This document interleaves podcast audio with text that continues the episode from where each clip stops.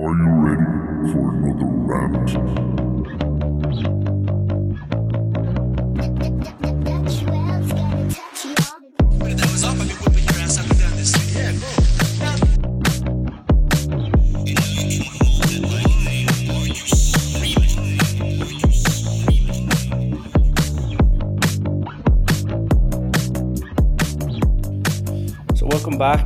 To Rallen's Rant, and today I'm delighted to be joined by Jonathan Higgs, who is the lead singer of the band Everything Everything. Hello. So, first and foremost, thanks for coming on uh, the Thanks show, John. Thanks, Thanks for for taking asking. time out. And Cheers. how's everything with you today? Great. Um, I'm hungover a little bit. Um, went out last night to see uh, this thing at Manchester International Festival, which was a kind of VR um, concert for uh, Ryuichi Sakamoto, who I guess had made the concert and then died. So it was the whole thing was quite strange. So it was like a VR thing where he was in front of us playing the piano, and you could walk all around him. But it was made quite eerie because obviously he's he passed away. So it was pretty moving. Actually, it was cool. And then I got really pissed.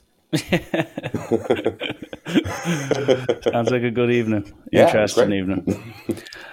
and yeah, so there's plenty of stuff to dig through, but what I, I always tend to ask firstly is like I ask for childhood stories. Sometimes I go through the A to Z of one's childhood. I, I don't want to absolutely bore you to death by doing that, but when a when a musician comes on, like I, I looked at some of your early years and some of the information I could gather up. Like there was stuff like you creating websites to correct examiners who screwed up your exam, stuff like that. So it kind of suggested that you had this nearly rebel instinct in you at an early age. But like when you're a child and when you were a teenager, like what were you getting up into your spare time? Was it purely music or was it just being an absolute messer? Was it being a nerd? Like what what did you see yourself as?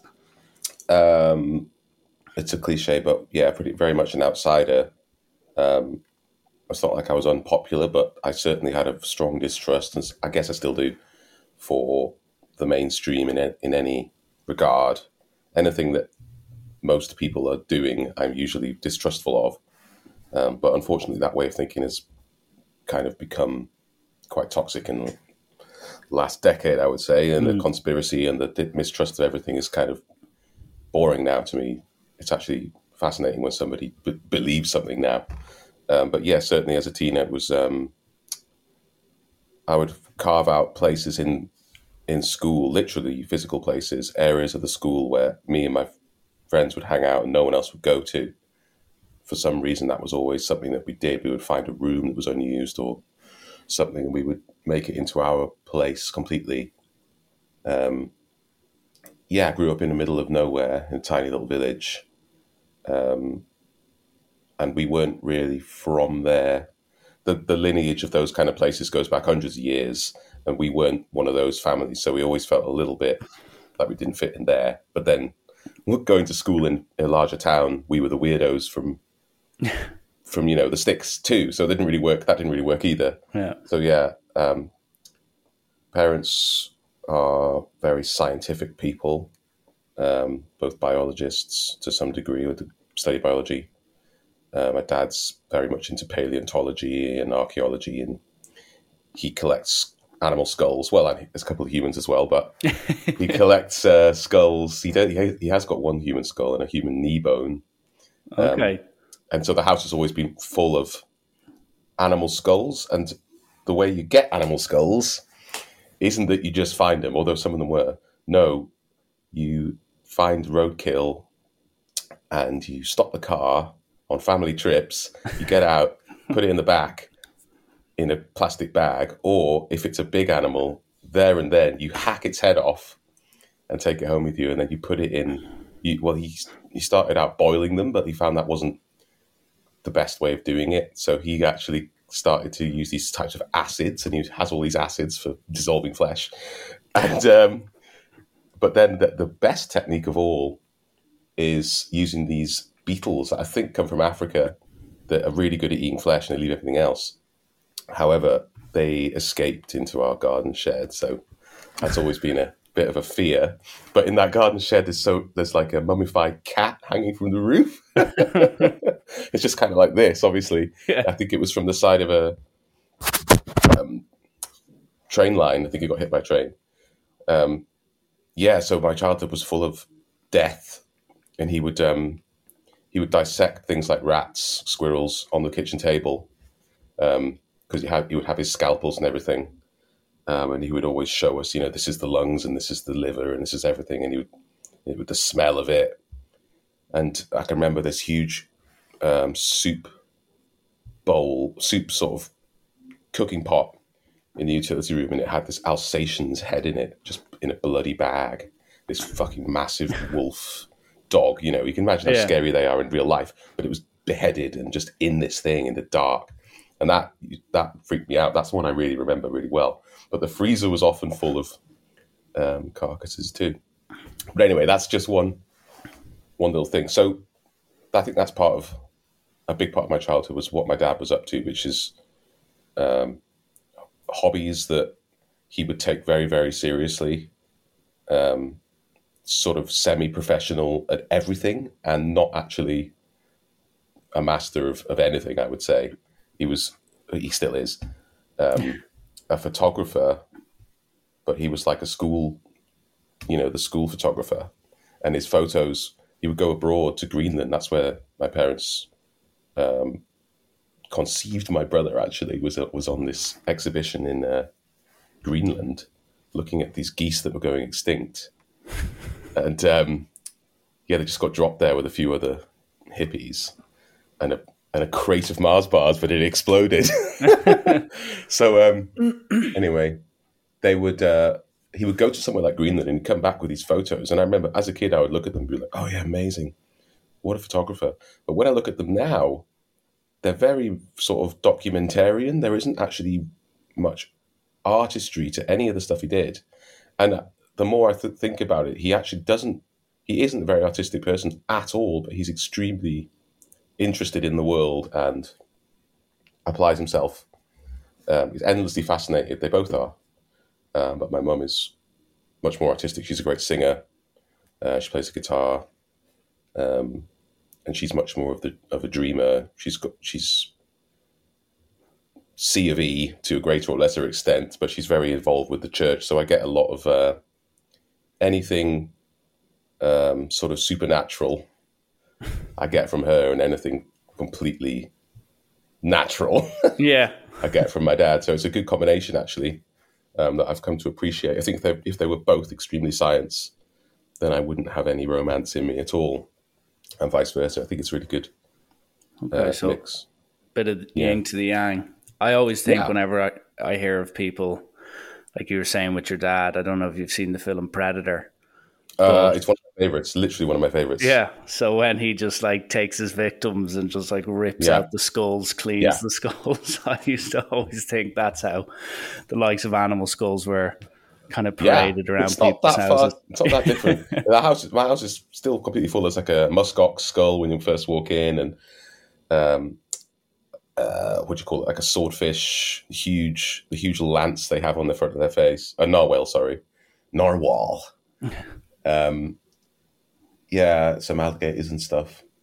But that was so. My childhood was very much science, um, being the weirdo, having a very centric, certainly father, um, and ha- not and not feeling part of not feeling part of anything, not feeling part of society really, um, and of being very, very, very distrustful of fashion or um, commercialism of any kind.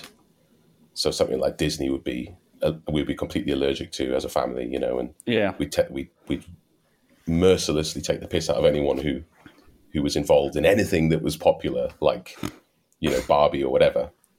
Um, obviously, I've, I've softened up on in the, in later life, but that was like the beginning. Was like you just don't don't do it. Don't do what anyone else is doing. Just don't fucking do it. You know, because Yeah. it's it's it's stupid and it's you know quite. We didn't have a TV, so I didn't have a TV until I was sixteen, till the millennium. Um, so throw that into the mix. Evenings and Saturday mornings were not spent watching TV. Um, I did have some friends just down the road who had a TV on constantly, so I managed to get what I needed in terms of Power Rangers or whatever. I knew I knew all the stuff, and I would watch, as you say, Predator. Funnily enough, and a lot of films I shouldn't have been seeing. Um, that age, so they had a much older brother who would play the worst, you know, the the, the most extreme stuff he could get his hands on. So I saw all my aliens and and anything sex and violence very very very young, which also uh, sort of went hand in hand with some of the more um, weird stuff that I was seeing in every day. You know, violence, not violence towards animals, but the reality of death, I suppose, which you can get very desensitized to. Well, you just don't ever encounter.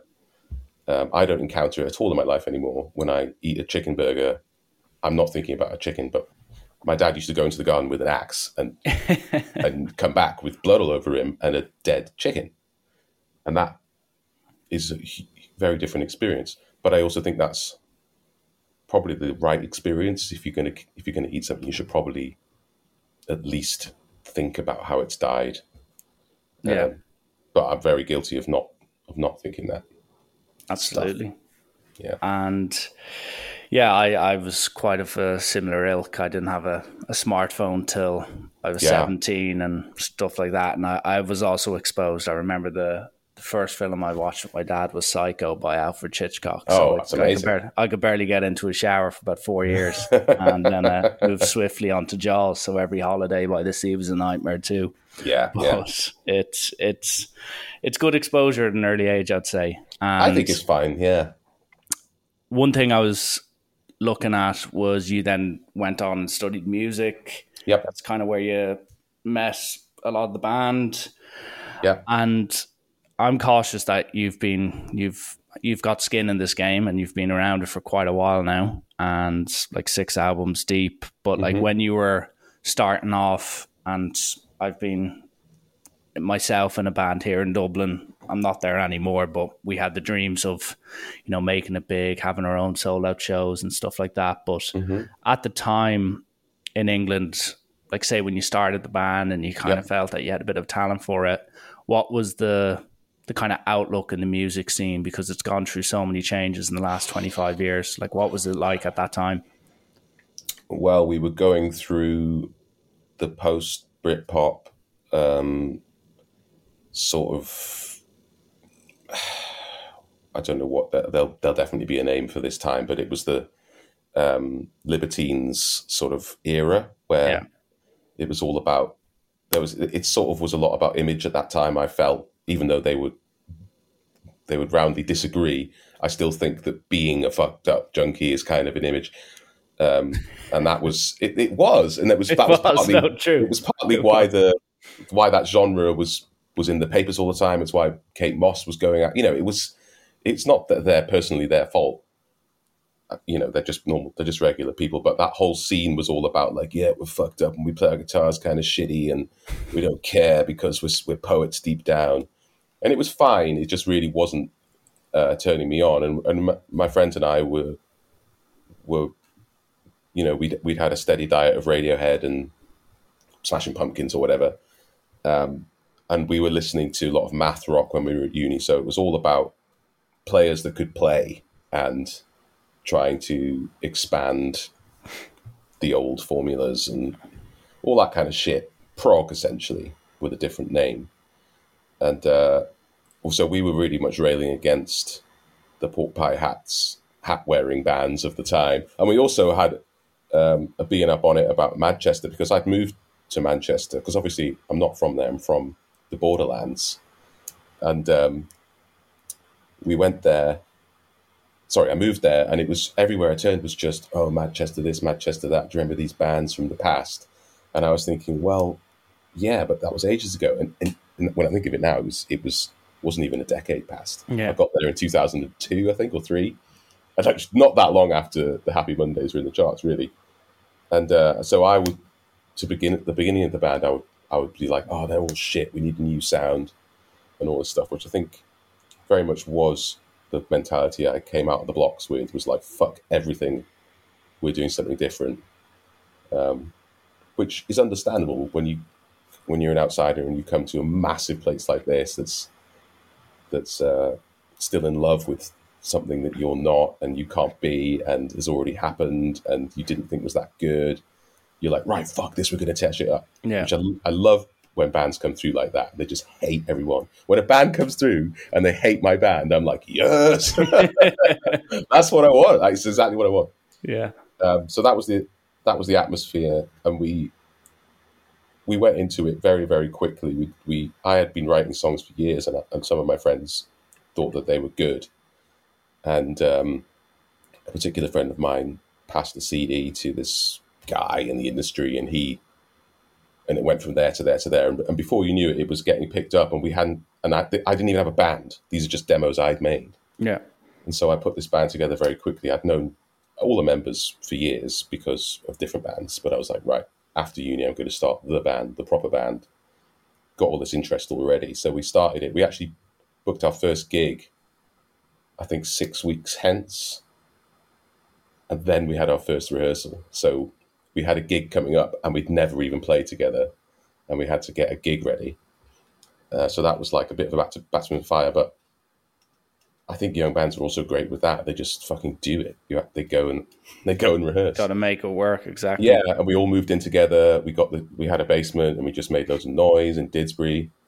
Um, it was great, and it was we were we were so confident because we already had A and R interested in the songs that were already recorded. So it was just like fuck, all we've got to do is play these and write a couple more. Um, which Yeah. in hindsight, you know, going that fast, I wouldn't recommend unless you're absolutely certain of your of your band. And you can be certain about yourself. You can't be certain about your band. You don't know how everything's going to shake out. And my best friend, he he ended up leaving the band um, just before we got signed. Sort of as we were getting signed, he was like, "I'm out. Of, I'm out of here," and that's not great. You know, I'd rather Yeah. have a friend. I'd rather have a, a friend than a band, but um, you, it's difficult to predict how things will go. I, I played it over over and over again in my mind about how things went with that, and I don't know what I would do differently. Probably everything, but I always felt that you you get what you maybe get one and a half chances, and we had a chance, you know, and it was like, well, I'm not going to not get signed. It was difficult, difficult, Yeah. It kind of.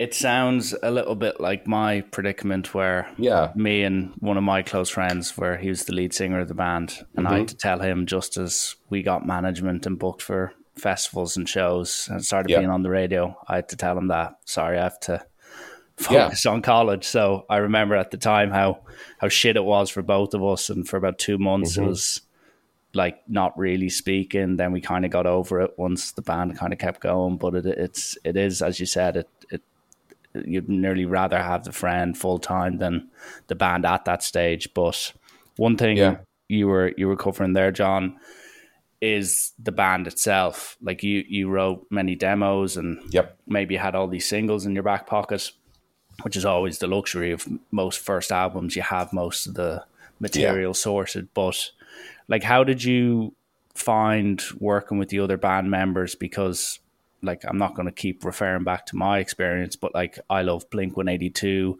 My lead singer loved U2. The other one was like a hybrid of everything. Then the other was a bit more punk, and that kind of clashes when you have an overall view of how you want to sound naturally mm-hmm. but did say like all you guys have similar kind of ideas for the band or was there a bit of give and take a bit of bit of fight I back from certain elements No, I think we all were pretty much in the same ballpark. I think we all held certain bands at the very top of our trees. And yeah, we would have had different branches below it, but you know, the Beatles, Radiohead, the the, the best bands we all had in common. It wasn't like someone was like, well, actually, you know, Rush are the best band. it was like, no, no, we we know we know what the like the the five pillars of Islam are, yeah and uh, we um yeah, I mean, it, it- I think if we were all completely the same, that'd be pretty boring. I think it's it's pretty great when there when there is a bit of give and take. You learn stuff from each other, and you you don't you know you just have. There's no point having a load of clones. So Mike um, studied jazz, our drummer, and uh, he did a year in Boston when he was at uni, um, studying music out there, studying drums out there. So he's got this huge jazz knowledge that I have no idea about, and he can dip into that anytime and go, "Oh, you mean a bit more like, you know." This jazz person I've never heard of, and he'll do something that I could never have imagined, you know. And Alex is the same; he's got a jazz side to him, but he's also got all these guitar legends that I have no interest in. but he and, and, neither does he, to be honest. But he he can he's got an amazing amount of skill, and he can um, ape things pretty quickly and pretty well. Um, and Jez has got a, a, all this post rock world. He he was very much embedded in the sort of DIY scene in Kent, where he's from, and they had this um,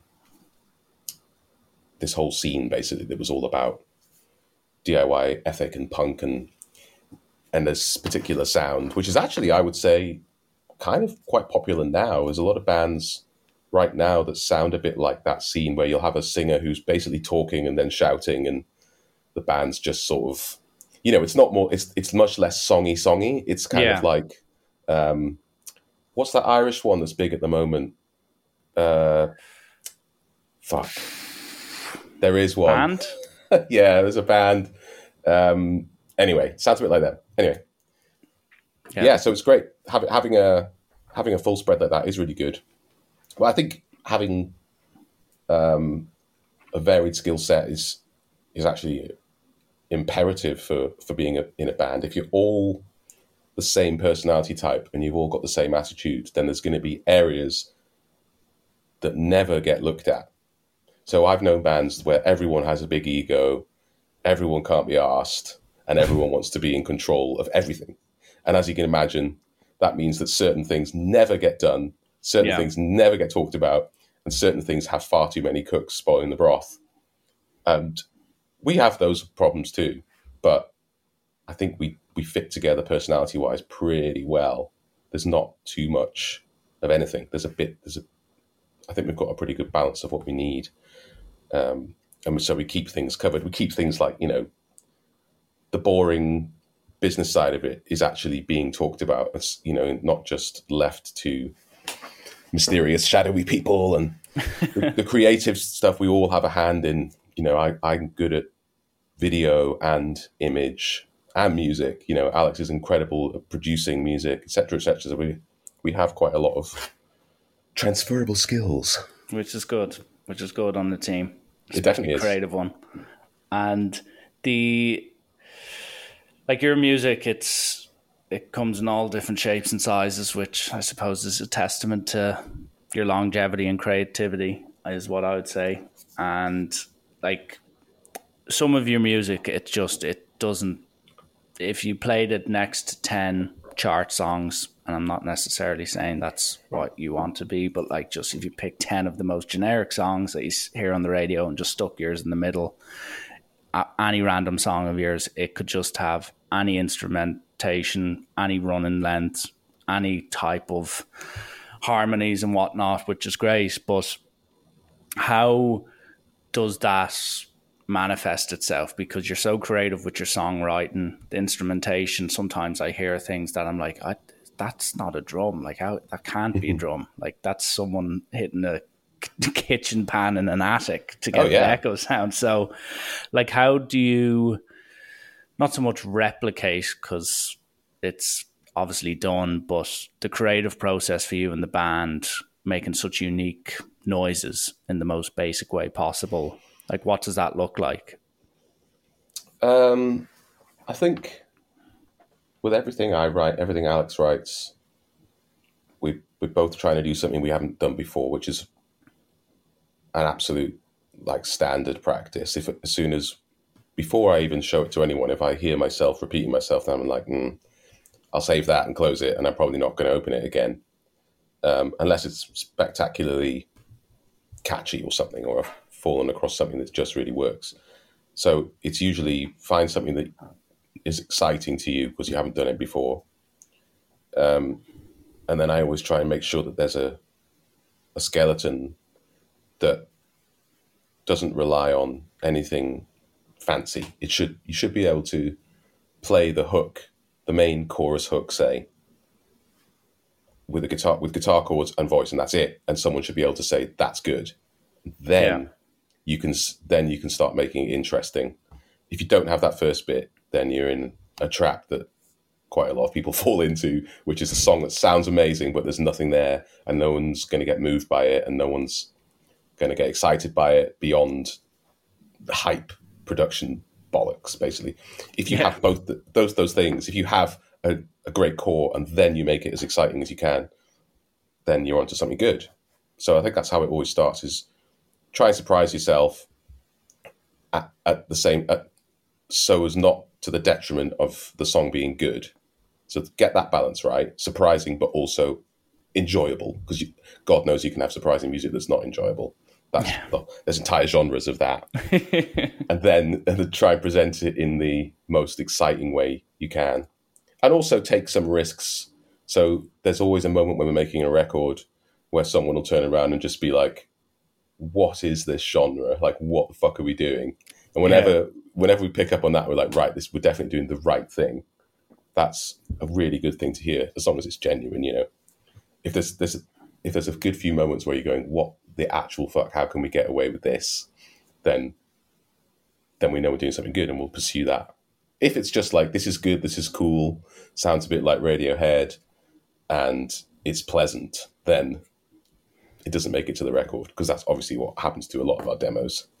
yeah. You need, you need to add a bit more spice to that dish. Yeah, yeah.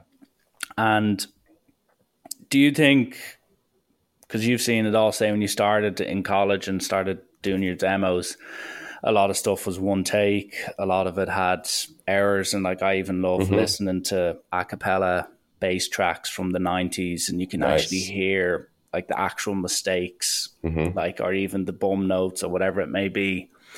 Nowadays with Pro Tools, everything can be perfect if you wanted to. Indeed. Like absolutely everything. Your voice, the guitar playing, even the sounds, it can be all pitch corrected.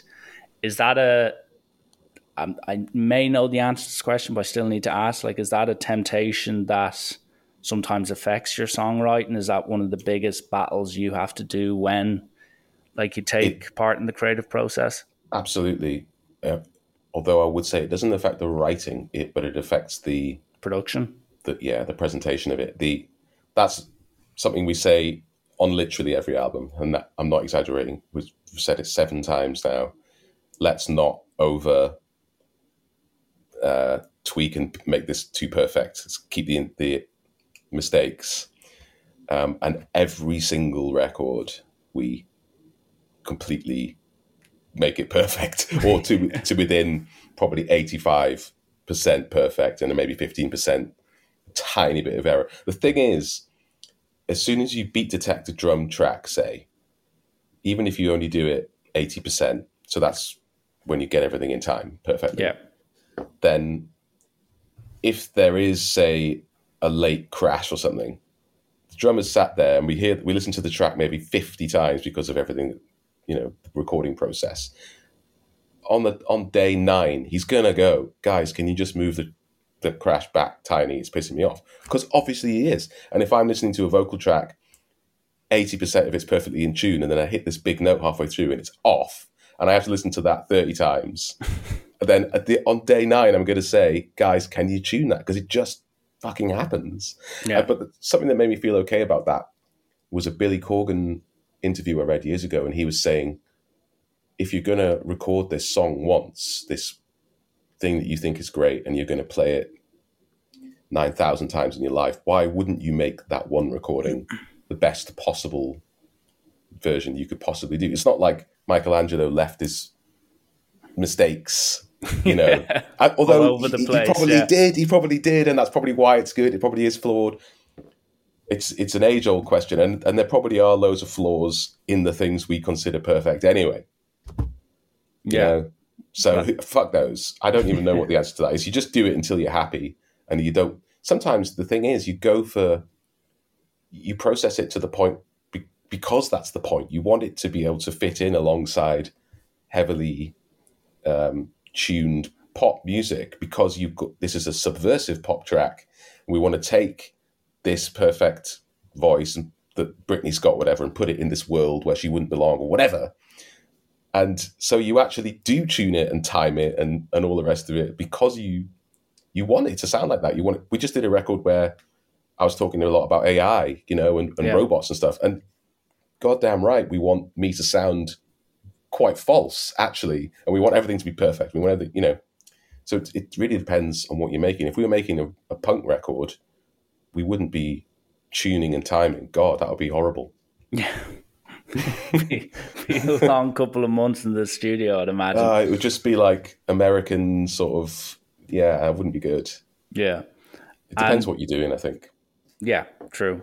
And you somewhat alluded to it there where you talked about maybe expectations or the the view of art. If you show or even the painting behind me, it's some bog standard painting. If you look at it, you might see one thing. I look at it, I see Yeah. another. And that's the exact same thing with music. I could play No Reptiles by yourselves and Mm-hmm. I could love it, but then someone else could be like, That's the worst song I've ever heard. Yeah, With yeah. all due respect. That's the glory of it.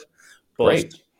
do how do you because you're in a, a public sphere it's not like you're just putting up stuff and it's getting one view by you know Mm-hmm. the cat in the room it is I wish. it has been you know critiqued it has been viewed by thousands if not millions and how do you like personally manage that relationship or even expectation with your personal art where you're putting it all on the table and fans and even non-fans are judging your every move your every note or in this case your your every produced it's quite song. it's it's quite easy. If they if they like it they're um very intelligent. If they don't like it they're fucking idiot morons. It's easy. That's it. They're just morons if they don't get it. Absolute morons. So for the for the non everything everything fans out there you're all yeah you just you're just stupid. It's, it's okay but that's that's the reason that you don't like it bigoted Neanderthals, basically. yeah yeah yeah Fair, fair. That's a good way um. I, I never, I've never let it. I've never let it really. Um, well, it's weird. I say, I always say like, "Oh, I've never let it hurt me," but the truth is, we actually don't really get bad reviews. And I know that sounds big-headed, but our first like four records or something were just honestly very well reviewed critically. Yeah. And I haven't really looked at the last couple because I just, you know, p- pandemic. I just wasn't that into anything like Yeah. everyone. So I, I didn't really read the last ones, but I know it was generally well received. Um, and I feel as though we've proved ourselves so many times that I'm not that bothered about what the critics say. And fans, I think we kind of live in a bit of a time where if you're not into something, you you just don't come across it. You have to seek out the things you're into now because there is no, you know, it's not like we've got three TV channels anymore. So some hypothetical guy who doesn't like my band, he's probably not going to hear it unless he's listening to the radio or, you know, we're on TV coverage of something. And at those points, yeah, you do get the occasional person who doesn't like it, but really you're leading a group of people who already like you around for years on end to this same group. And sometimes it gets bigger, sometimes it gets smaller, but it really it's the same core audience who already like what you do. And you're not going to stray so far away from that that they start disliking you because I think we probably have similar tastes in music, the band and the fans, because we keep making it because we think it's good, Yeah. and they keep li- listening to it because they think it's good. It's like it doesn't. I don't get the feeling of like, oh shit, because if I think something's good, then really that's all you can do. I've seen so many things where people have said, "This is amazing, this is amazing, this is amazing," and then I check it out, and it isn't amazing to me. Yeah. So you really you can only prove stuff to yourself, and I think everything we do is is great, and I think that's a good place to be Yeah. mentally as a creator. Really, like if you if you're doubting yourself the whole time, people can tell. Like if you if you go and watch a band and the and the front man or woman or front person is uh, doubting themselves, you see it instantly, and you see it in. It's not just about music. You see it in an actor. You see it in an audition, you see it in a job interview. Really, what you're selling a lot of the time in the world and in your life is just confidence in yourself. And people pick up on it.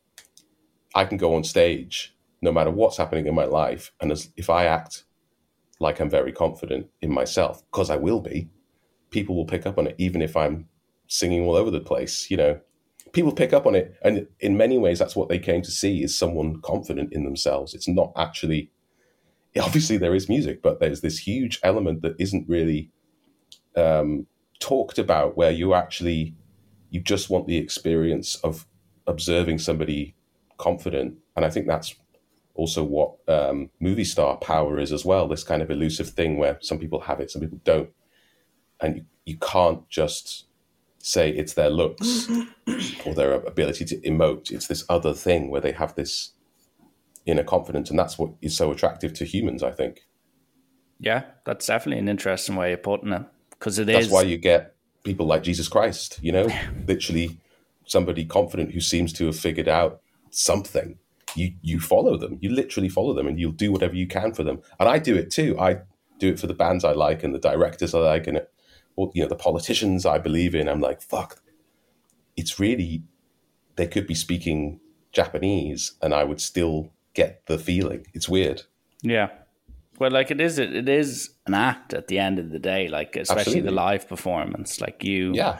I remember seeing Frankie Boyle a few months ago, and he was saying stuff like he's like, "This is an act. Everything I'm doing here is Mm-hmm. creative. It's not who I am. I don't go around the streets heckling Yeah. people and saying stupid one-liners." Yeah. But it it is an interesting thought to have of kind of the arts or the entertainment side of things, and Yeah. with with say yourselves having been around for a very long time, gone through several album albums as well. Like one thing I always thought about yourself, particularly whenever I've read interviews, you have a creative mind. Like that's absolutely obvious. Yeah. We don't need to delve into that. But an element of music that I find really, really interesting, which I think a lot maybe of the casual fans don't, is how particular albums, like the last three, four years of albums, most of the ones I've listened to have have a dark undertone due to the pandemic or it's a, some loneliness or Yeah. something, escapism in some uh, way, shape, or form. But how do you find your, I suppose, your mental health when it comes to songwriting? Like, can you divorce the two? Because a lot of times people, and you've even said it yourself, you write kind of how you feel. Some Yeah. people have said in the past, I have really dark thoughts, but I'm a pop star. People don't want to be hearing about me questioning my life and mortality. Like, how, what effect does your mental health, whether it's in a real positive state or a negative state, have on your music? Or is it basically the sole deciding factor in how your music will sound and what lyrically will be written? Yeah, I think it's I'm in a lucky position compared to your example there because no one's making me pretend something I'm not. You know, I'm not I'm not a pop star and I've found my audience by singing about my feelings and a lot almost all of it is actually incredibly negative. Um, perhaps I would say the idea people have of me is probably somewhat skewed to the negative. I see a lot of people writing that I have depression that my songs are about depression that- or like on Lyric Genius, like, oh, this is another song about depression, and this is how the depression won't leave him, and all this shit, which is fine, and I'm I'm not going to call that out, but it's I don't have depression, so you know, but I do get sad sometimes, and I was there was a long period of my life where I was sad, um, because of how my life was, and it's been there's been a change in the last few years, and I think my, it's been reflected in my music. Certainly, Raw Data Feel, I made an effort to try and sound positive and try and make some positive statements. Really, like I feel good and things like this. Um, yeah, so it does affect me. I, I, I do. I would struggle. I think to write a song. Um, where that wasn't true. If I was feeling good and I was thinking I'm going to sit down and write the saddest song ever written, it just wouldn't happen. it would just be completely absurd. And also, if I was feeling like shit, I wouldn't sit down and write a positive song. So yeah, of course, it is a reflection that I'm not in any. I don't have any desire to change that because it's the best stuff is was always the stuff that's true, um, and that goes for any art form really. Yeah, no, fair, fairly put. It's just it's a point I, I kind of wanted to ask because I've had musicians on in the past, and sometimes they've said record label gave them pressure for a single, so they just kind of wrote a song on a whim Oh yeah, I mean we and stuff we, like that. we always know we need we're going to need five radio friendly songs, say, but we've always we've known that always, always, always since before we were a band. We wanted to be a band that's on the radio. We wanted to be a band that people actually know about, and we know that singles is the way. And we love singles ourselves. We were brought up on them, and we listen to them all the fucking time. That's what mu- good music is. The best songs are the singles, usually. And so we always we've always had that knowledge, and we've always done that. It's never there's never been a time where we've presented a record to a, a label, and we've been on a lot of labels now, and they've gone, uh, yeah, but where are the singles? I mean, they do say that, but we go, here they are.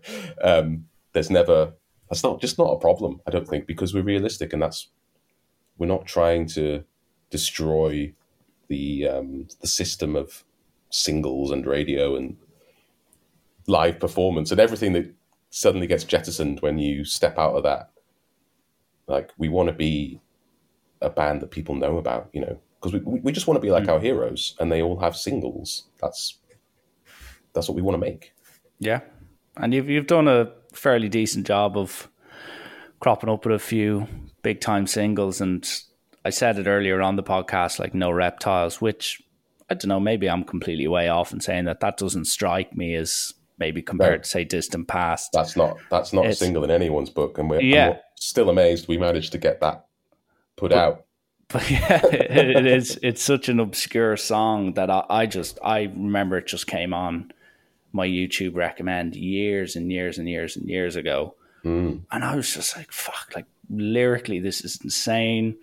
The like tonality shifts were mental. Like at the start, you're kind of the high pitched singing, and Yeah. then it Yeah. it builds up to that like epic outro nearly, but the the lyrics in that song kind of and this is again going back to like lyric genius or song meaning this is mm-hmm. my perception of it. You can tell me i'm completely wrong because that is well within your right and you've got the facts. But it's kind of like being nearly like pissed off a little bit with how society was and how like people are acting and like where people were in the world. But like focusing in on that particular song because I, I want to be a bit self-indulgent here as the, the host mm-hmm. of this podcast but like how how was the how did that song come to be and what is in your in your terms anyway the the message behind it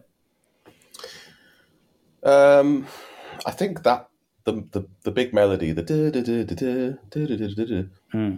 that came to me walking down the street actually, which is that's probably only happened to me like twice, and I I knew that it had to do that thing where it leaves the gap and then does the old enough to fire a gun. I knew that that had to happen, and it had this. I had this overwhelming sense that this was like someone else's song, or this is like a great song by the Smiths or something. and I and I went home and just I probably, in fact, on the street I probably sang that into my phone, and then I went home and I made it, and I had this intro. I was just like, this is just a thing that repeats. This is not really a song. There needs to be something else. So I made the start bit, and for a long time, my kind of default mode is just to sing very fast and in a falsetto because that feels most comfortable to me. And I had this verse that was just like, you know, probably wasn't Yeah. even real words.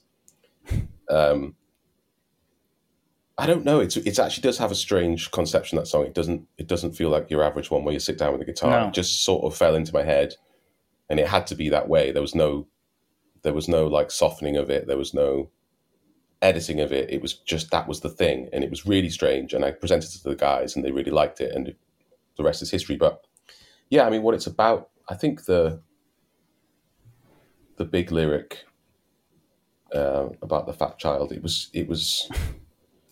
I was pretty despairing around that time. There was a lot of uh, problems in the world. It was when terrorism was was really hotting up, and there was um, various people from the UK had been caught and beheaded on camera, and it was just all horrifying and terrifying. And I was feeling quite terrorized myself because I was following it so religiously. Yeah.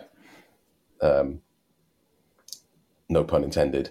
And uh, the this was really a feeling of helplessness, and I think I may have even seen like literally an overweight child in a pushchair or something like this, and that, and thinking like he could he should be running about. Yeah. Why the fuck is he in a chair? What? Why is he so helpless? No, you know, no offense to this little guy, if he even existed. Yeah. I may have just made this up, but it was. To, I wanted to capture the sense of helplessness of feeling like um, a sort of coddled, plump, hairless, kind of useless person in the world, but with no transferable skills and no survival instinct and no, and no, no use to anybody and just sort of helpless, Western, comfortable. It's a thing. It's a theme that I come back to an awful lot actually across my songs. It's just a feeling of, of mm, I wouldn't say guilt, but it's almost like a wasted opportunity um, when I'm I've got this body and I've got this brain and I'm using it in such a soft way. Um, I'm not in touch with the world and I'm not doing anything that's any use. And and my ancestors would be appalled to see me now. But at the same time, I can perfectly understand that they would kill literally to have a glass of water as as as clean as my one, you know, or a Yeah. bed as soft as mine, all the rest of it. And the fact that we all live like ancient kings now, and we don't, and we take it for granted. But there was, it, it was sort of tinged with this kind of horror, the horror of the time, which was this: the death's just around the corner, and these these radicals really believe in something real, and they're really doing something real because they believe it so much, they're willing to kill themselves, blow themselves up, and there was something about the um, the stark reality of that that that really went into Get to Heaven as a whole, and me kind of longing f- to believe something that strongly, rather than just be cynical of everything and have this coddled life. Um, so really, it was my frustration, but at the same time, I want I, I kind of knew that people, a lot of people probably felt like that because they have to, they absolutely have to, and so me singing "It's All Right" to feel like that is kind of like trying to reassure people, trying to reassure myself that this is not. It's not like it's a third, you know, a first world problem, but it's. Um, I think it's just a uh, something that we don't. We don't even have the language for. It's not really ever discussed. It's not really. Um, this particular kind of anxiety. It's not. Uh, we. It's not. It's. We never encounter it really. So I don't know. I don't know why it had the effect it did that song, but it really did connect with people, and it's still still the best song I've written. And then the you know the the stuff that comes after it is about, you know, I just want one opportunity, just give me this one night, you know, to to feel. To feel, I mean, I say Yeah. it in the song. It's it, it couldn't be more. It couldn't be more simple. That's the other thing that I really like about it. It isn't. There is no metaphor there. I'm literally saying what I mean Yeah. just give me this one night to feel like I might be on the right path. I might be doing something right. I might be, I might be okay. I might be useful.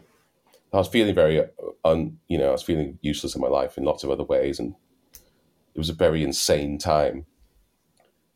Um, but I- whatever it is, I, enough people know without even having to explain it. They they just seem to get it. That song, something about it that I can't. I'm discovering now. I can't even put into words properly myself. Yeah. Um, Which is probably a good a good thing. yeah, it's about some it some lot. huge unanswered thing that a lot of people seem to be feeling. This sense that living in the modern world is is is wrong in some deep way that can't be defined, and that's what I've been writing about since day one. Since My Keys, Your Boyfriend came out, and on the record that we're writing right now, I'm still uh, the same themes are there. That something is terribly, deeply wrong about modern life, and it's leaving a hole in our souls. Yeah. But no one can tell us what it is, and no one knows how to fix it. And I don't want to give up any of my luxuries either. But there is definitely something something wrong. Yeah, Yeah. absolutely. And the latest album of yours, uh, Raw Data Feel, you even said earlier that you used AI to Yep. create some lyrics, also Indeed. some of the artwork as well, which is a it's an interesting thing. Like some of some of my mates say, I'm like, oh, I'm getting, I'm having say yourself on, or I'm having X and Y on. They're like, okay, we'll just type it into chat, chat GPT, and you'll get Yeah. 20 class questions asked. And that's kind of what we're, we're our luxury is now that that is an option. So it was interesting that you did say it, and I do want to say also on Raw Data Feel, the album, I have listened to it countless times. I think it's, it's superb, and Thanks. big tracks for me like Jennifer, absolutely love. Um, was it uh, Leviathan? Leviathan? Leviathan. I can't pronounce it, but thank you for correcting me. All right. And Shark Week are Right. absolute bangers. Yeah, Especially Shark Week. Like I know that I might not be the the big big one, but like when I listened to that, I was just like, God, that is Yeah. that's That's a that's a second or third listen straight away. Um, but yeah, no, I, I love those songs. But when you get to the stage you're at, where, as you've said, you, you're you're happy with what you do, the litmus test you use is if you like the songs you write and you're happy with that. Mm-hmm.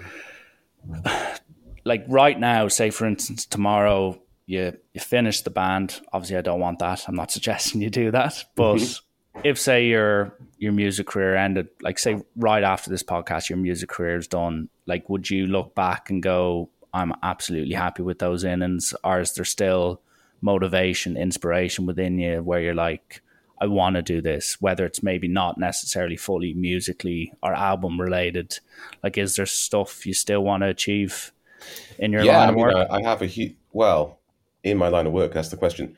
I would, or outside um, of it if I would obviously like that. the band to be much more popular than it is. I don't think that's wrong of me to say. Um, but in terms of what the stuff we've made, I wouldn't change it. I think very, very, very proud of what we've created. Um, I would love to, to to direct more film. Um, that would be the angle I would attempt probably if this magical thing did happen. Um, and I guess I definitely have a large visual component, so I'm always making, I'm always drawing, and I've got and I've, I make stuff in Blender now in 3D. So I would probably go down that route, and that's something I want to explore a bit more. Actually, that later on this year, I'm thinking of maybe uh, putting some of my art out there for the first time.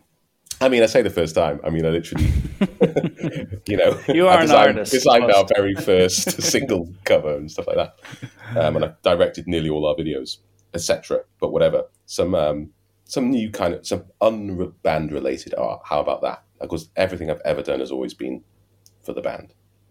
Okay. And just last thing on on the band before we cap off with a few quick fire questions. Like is there is there anything because I know it's now pretty much a year since the latest album did come out and I know there's a few shows and stuff lined up like but is there any immediate plans or midterm plans that you have for everything everything or Um, yeah, I'd say we have midterm plans. Um, doing a bit of writing, um, doing some uh, little bits of recording. Nothing that's going to be a total departure. We're making more more music, as you might imagine, but the whole system is kind of so much speeded up compared to when we started it's there's an expectation now that you need to make a record like every year and a half. Um, which you don't normally do. I think you're like a three, four year break. Well, yeah, well, well, we, yeah, it'd be good if we were, but at the moment it feels like you get done with one, you've got to start another one immediately, yeah. and that was like that after Re-Animator. It's like right, you've done that, right? Make Raw Data Feel, right? That's finished now, right? Make this now. So it's fine, and it is it is my job, and then this is what you do in this job. But I sometimes wish it would go a bit more slowly, and that you would we could uh, just explore what we've made a bit more in depth before we're moving on. Um, but that's where we are. Uh, We're very lucky to have an audience and to have a platform and all the rest of it. If I was a new band, trying to get people to listen to my record would be it would just kill me because it would be so difficult. It'd be so difficult. I really feel for bands uh, in the 2020s. And how? Because I know loads of bands here in Ireland that are absolutely incredible, like really, really good bands. Oh, Some people say, "Oh, it's easier to get exposure now. You can just throw it up on YouTube or Spotify just on a whim. You can create, like, you could quite literally create a song, have it sound production wise pretty, pretty good, all within Yeah. like an hour, and get it up online." Good. So the exposure is is quite good. But why do you think it is so difficult now? Because like every every It's so band I see, yeah, every band I see, it's either a band that was famous in two thousand and four coming and Yeah. selling out big arenas, but it's very rare I see a upcoming new exciting band. Mm. And like, why do you think that's the case? It's because you can't get you can't get enough attention on you. There's just so it's just so crowded. Yeah, you the fact that you can be on YouTube doesn't mean much if no one's watching it. That's the Yeah. thing. Um, but I think it's inevitable that this when you have a scarcity of things, when there were, you know, let's say there were hundred bands in 1966 that were on selling records in London or whatever. You know, now there's probably 10,000 bands in London, or, you know, that's not, not good numbers, but the difference is you, everything used to be focused on a, a smaller amount of product. And the product grows, the focus gets diluted. So, yeah, 50 great bands in Dublin might all find a small audience, but to break out and become a huge band that everyone is listening to is next to impossible unless you have a shitload of money That can solve a or fair. some, some other connection like you're you're you're going out with someone famous. That's about the only two ways it can happen now is you go viral through just luck complete luck or you have a shit ton of money and you throw it and throw it and throw it and throw it until enough people have gone all right what is this thing? And then they experience it. And your thing is no better or worse than the next man's. You just have money unfortunately. That's actually what that's the only way you can get into it for definite or near to definite. Yeah, and the rest is the rest is pure luck now. Even you could be the literally the best band that has ever existed and it's still impossible to to get heard. Like the, the quality of the product unfortunately has very little bearing now. But that's partly because the quality of everything has actually risen to a point where it's kind of unbelievable. You can you could probably get an app on an ipad that would record a band well enough that 50% of people would think that was done you know yeah, and then you can you can you can put it on Spotify that evening, you know, and you can make a video pretty well with a, with a smartphone. It's good enough. Yeah. Yeah. it's crazy. It's a crazy world we're living in in terms of scarcity. The scarcity model we're all used to, but maybe it shouldn't have ever been like that. Maybe that's a 20th century phenomenon. Is in that you have to listen to the Beatles or the Rolling Stones, and in 2060 why would that be true? You just listen to exactly what you want, probably written by a computer, to, and it'll be. I'm rambling now, but I imagine It's- it's not going to be long before all entertainment is catered to the individual using artificial intelligence, and you will watch a film that doesn't have Brad Pitt in it has you in it, and you're in it. You know, yeah, the idea of sitting down and in, taking in somebody's story will be quaint. It'll be Yeah. how can I how can I be in this story? yeah. It needs to be more relatable. I don't want to be watching. Yeah, you wouldn't go to see Adele; you would become Adele. You know, that's what it would be like, and not very long as well. Yeah, I want to be buddies in the in the latest Tarantino film, not just watching Exactly. Brad Pitt and Exactly. Leonardo. So, yeah, it's Why an interesting you? point. Who's going to turn that down? No, Nobody. not many. But yeah, so John, the podcast the formalities are over, and how I normally finish is just with a handful of quick fire questions, and then I can let you go enjoy uh, the weekend. And yeah, I'll get straight into it. So, Your favorite live show ever by your band, not by another band. Oh, that's easy. William's Green, Glastonbury, 2015 or 16. Um, we just released No Reptiles earlier that week, so it must have been 2015. And we played our show on the main, the, the larger of the stages. And then we played one the next day when we were all hungover and feeling emotional. And we played No Reptiles, and I didn't think anyone would even know what it was. But they were all singing it back, and I just burst into tears right there on the stage.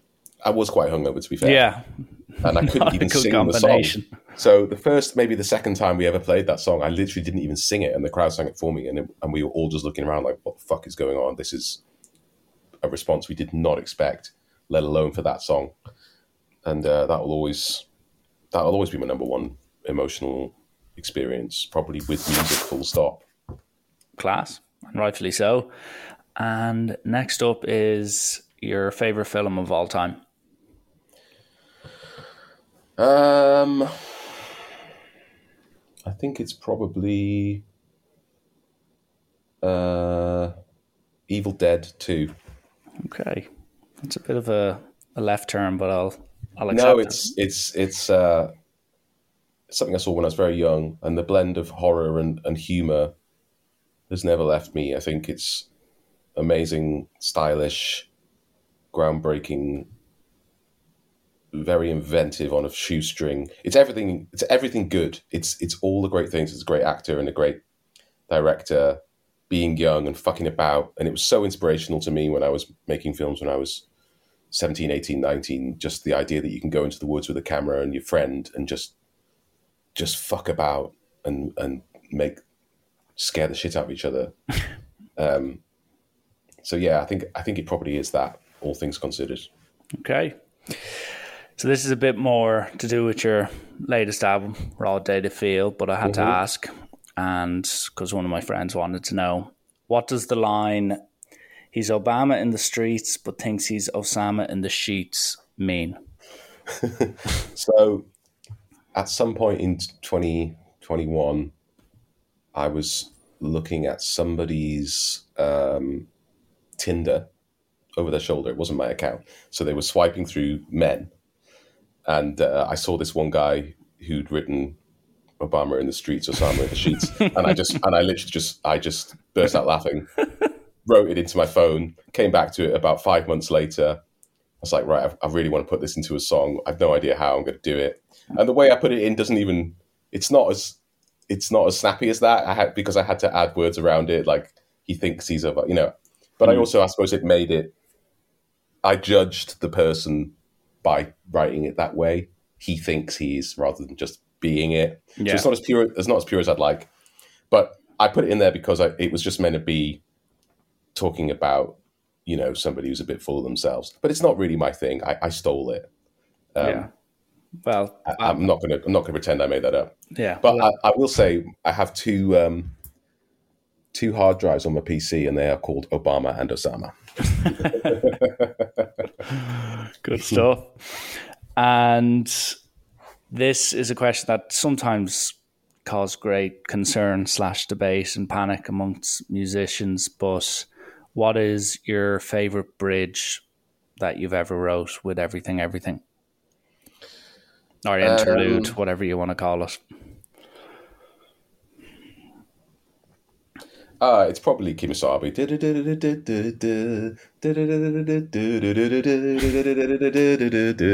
It's great. It's great. Love it. Um, I mean, bridges are are often the best bit of a song, actually. And yeah, I mean, I, I could think harder about it, but I think that's a very good one. Okay, well said. And this is a common one that I ask everyone. So, what is the worst out of all these things? Cleaning the dishes, hoovering the house, or changing the bed sheets. Oh, bed sheets easily. Pretty much everyone. I think one person has said they they say it's cleaning the dishes, but everyone else. the dishes is, is virtually a pleasure. Hoovering, yeah, it's not great. Fucking changing the bed, no thanks. Oh, it's a nightmare. Yeah. yeah. I, I cut my eye open the other day, so I was actually meant to change the bed sheets, but since that got cut, I was like, right, that's another five, six days. How'd you do that? It's the most uncool story ever. So I wish I got in a fight or something drunk drunken rage. But I was in my kitchen with the housemates all upstairs in bed, and I was putting a room temperature Pepsi Max into the fridge, and it slipped. I went to reach and retrieve it, smashed off the side of the island No, or that is the quite. counter. That is quite good. That is quite good. Yeah, but the issue was it was so sore I couldn't scream because the guys were asleep. So I literally was just getting sprayed with Pepsi Max while Oh, my t-shirt's covered in blood. So Yes, it, it shocked them when they got actually. up. They got up the next morning and were like, "There's blood all over the floor. What happened last night?" so yeah, I didn't bother Nice. lie. But yeah, there we go. And then lastly, John, there is yeah, last question. So if you could ask yourself one question today that I haven't asked you, what would it be? Um,